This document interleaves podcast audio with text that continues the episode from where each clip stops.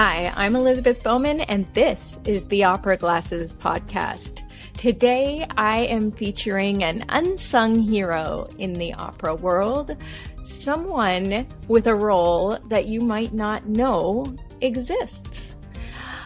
A professional prompter, someone who sits traditionally in the center of the stage where you can't see them.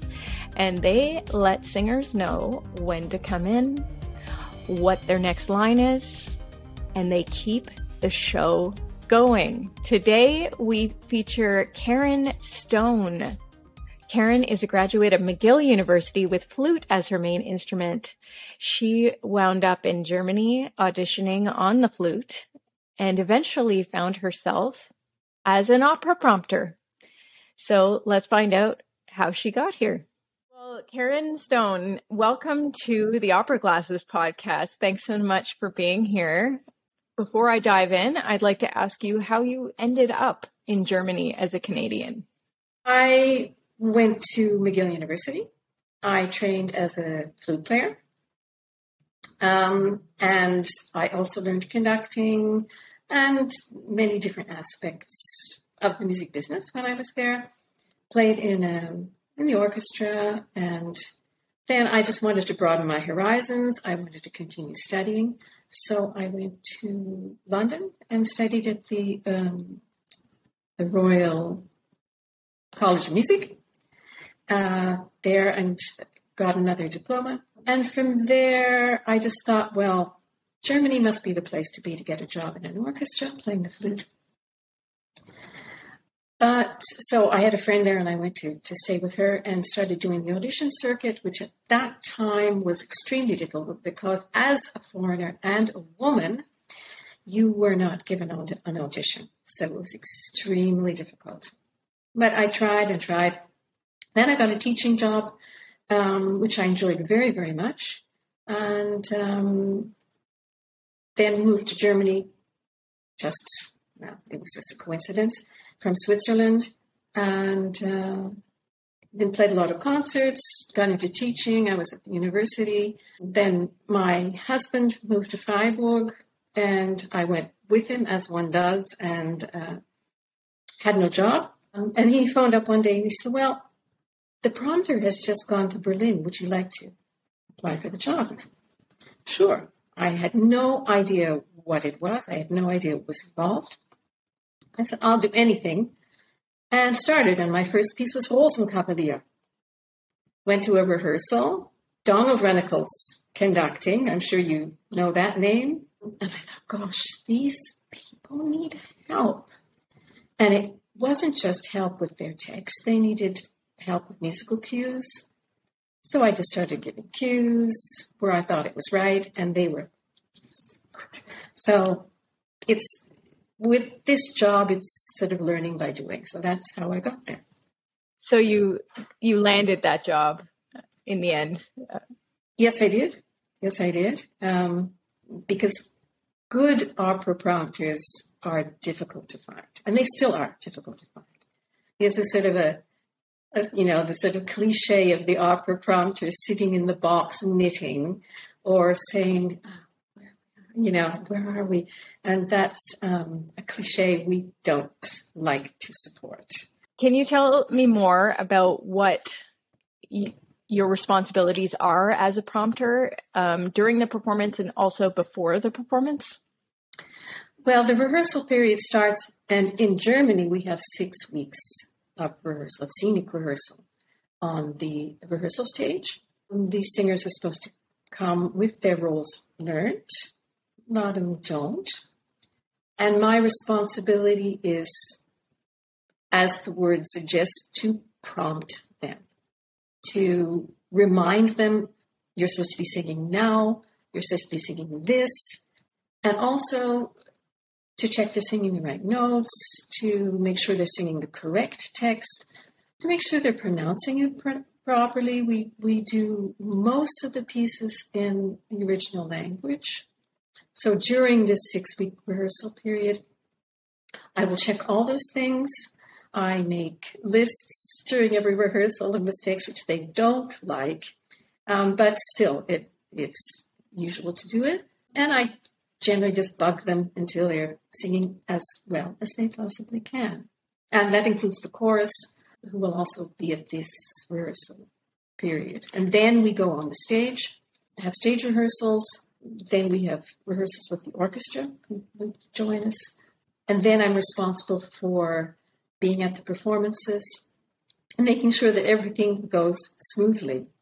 So you referenced the fact that uh, the operas are performed in their original languages. Uh, I imagine you must be must be very strong um, with your languages. Are you fluent in Italian and German yeah. and French?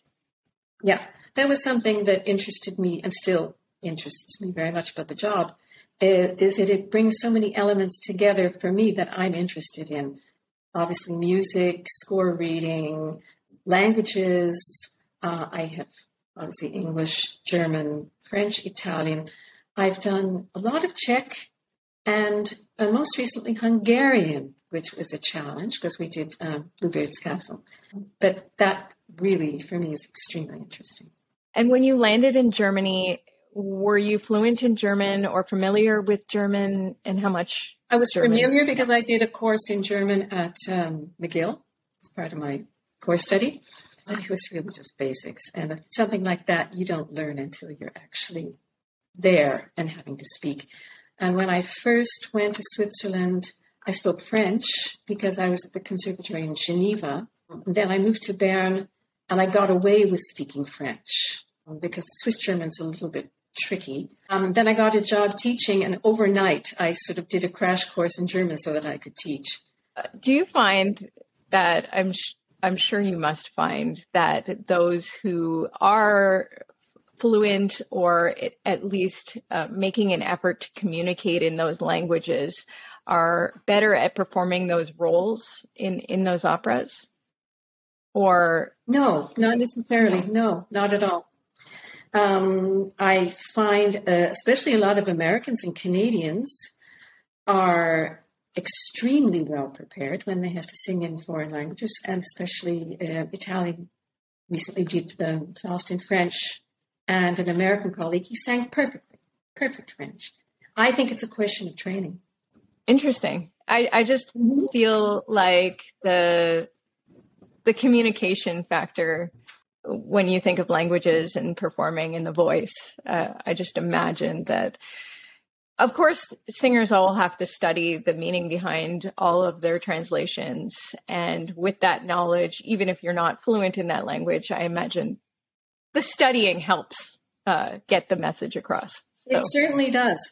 Um, and I noticed that I will have to correct or help Italian speakers with their Italian that they're making mistakes, or French, um, and even English colleagues, English speaking colleagues, you'll have to correct some vowels or something that's not working, or some pronunciation that's not correct. I, I imagine vowel modification must must be a big part of your uh, guidance. Yeah, uh, yeah. Uh, especially in French, especially in French. And of course, we do pieces in English where the Germans have a lot of trouble.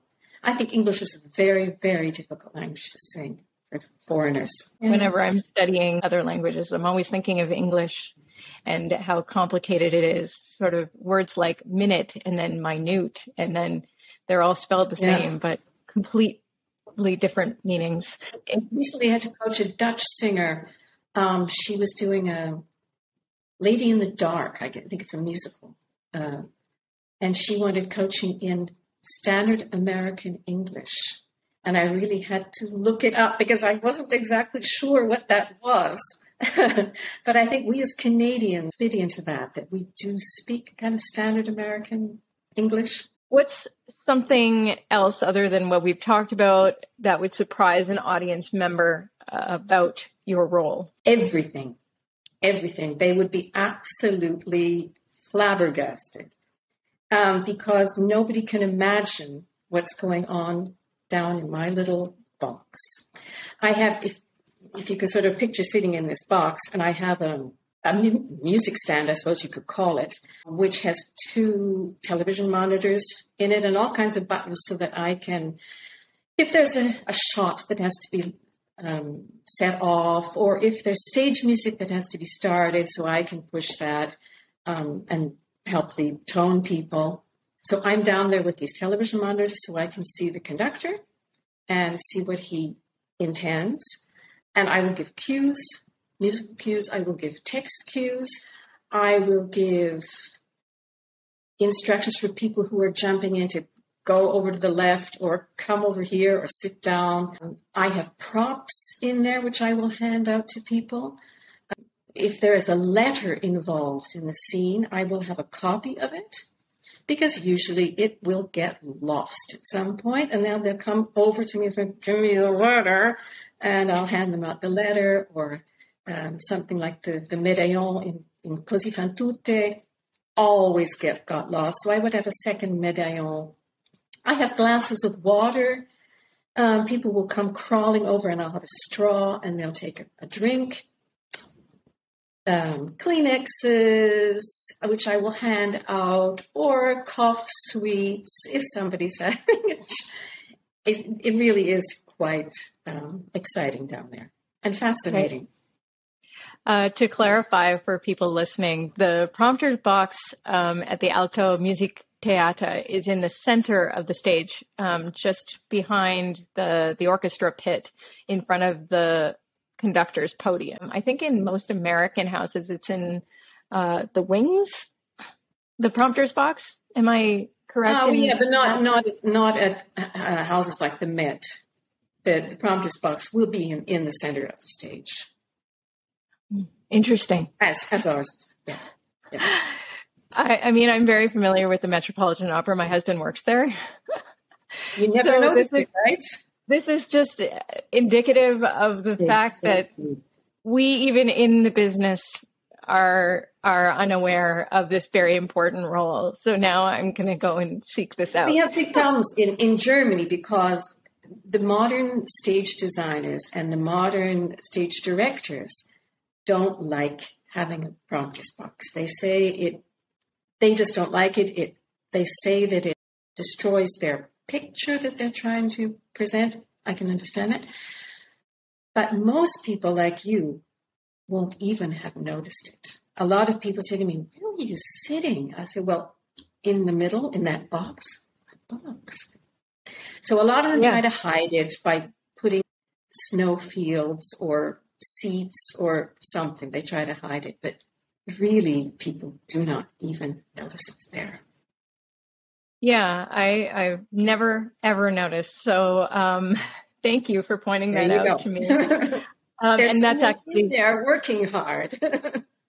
that's the reason why I have you on this podcast because it's it's roles like yours that I want to discover and I want to share with um, Opera Canada and international listeners alike. What's the most memorable moment from your prompters box that you've had? I'm sure you've had a, a many of them, so um, hard to. I've to. had really, yeah. I was trying to think, what could I tell you that was the most memorable?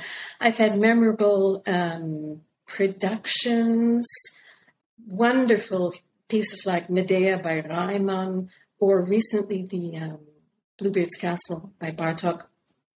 I've also done fabulous productions like Barrie Kosky's Tristan, um, unforgettable. Frau ohne Schatten. Um, those are just productions that I've been involved with that have really meant a lot to me.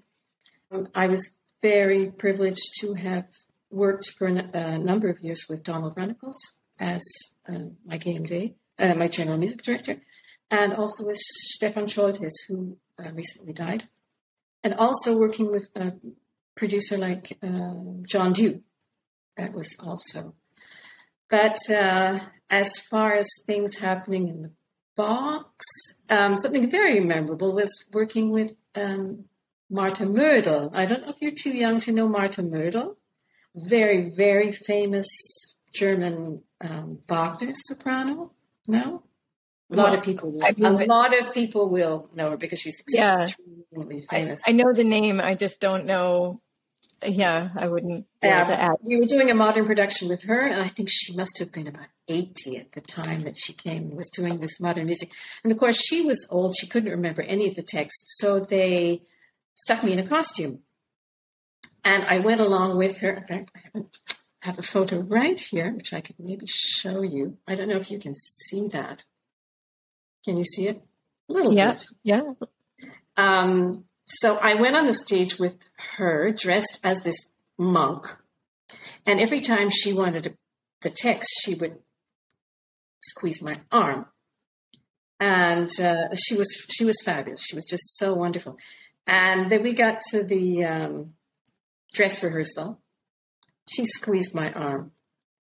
And uh, I thought, oh gosh, I've forgotten her text. And I looked to my, where's the prompter? That, oh no, it's me. oh no. But uh, that was a that was a great experience. I accompanied her, also played the harmonium for her during the production on the stage, dressed as this monk. So that was a, a fun experience that I had. Yeah. Wow, uh, that sounds amazing.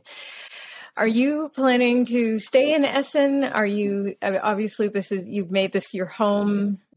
I don't actually live in Essen. I live in Dortmund. Ah, yes, um, I saw that. That's thirty minutes away or so. Yeah, yeah, yeah. Um, so um, I'm going back to my original uh, life of being a flute player, which I'm really enjoying. I have quite a few concerts lined up. Um, I have students, and we do chamber music, and um, yeah, I've had a lot of requests. I have to say from different theaters to come and do productions as a guest, and I have just said no because I just want a break. I've been doing this job since 1988. Uh, that's when I started. And I just want to do something different for a while. Maybe I'll change my mind, but um, I've just said no to everything so far and just um, want to do what I want. What would you tell a young artist coming into Germany? Uh, many young artists from Canada and the United States tend to go to Germany in hopes of getting a FEST contract in order to learn a variety of roles uh, in those houses.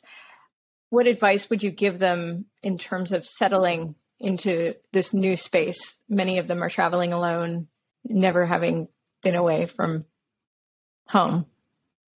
I would say be careful.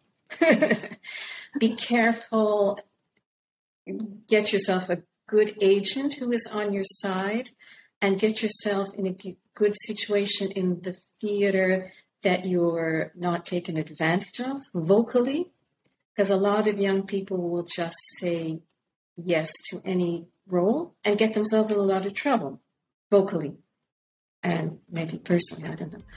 But um, yeah i think you just have to go for it and do it. But be careful. Yeah Good advice. Well, thank you so much for coming on to this podcast um, and My sharing pleasure. this very interesting role with us. And I hope to hear you play the flute soon. Yeah, thank you very much.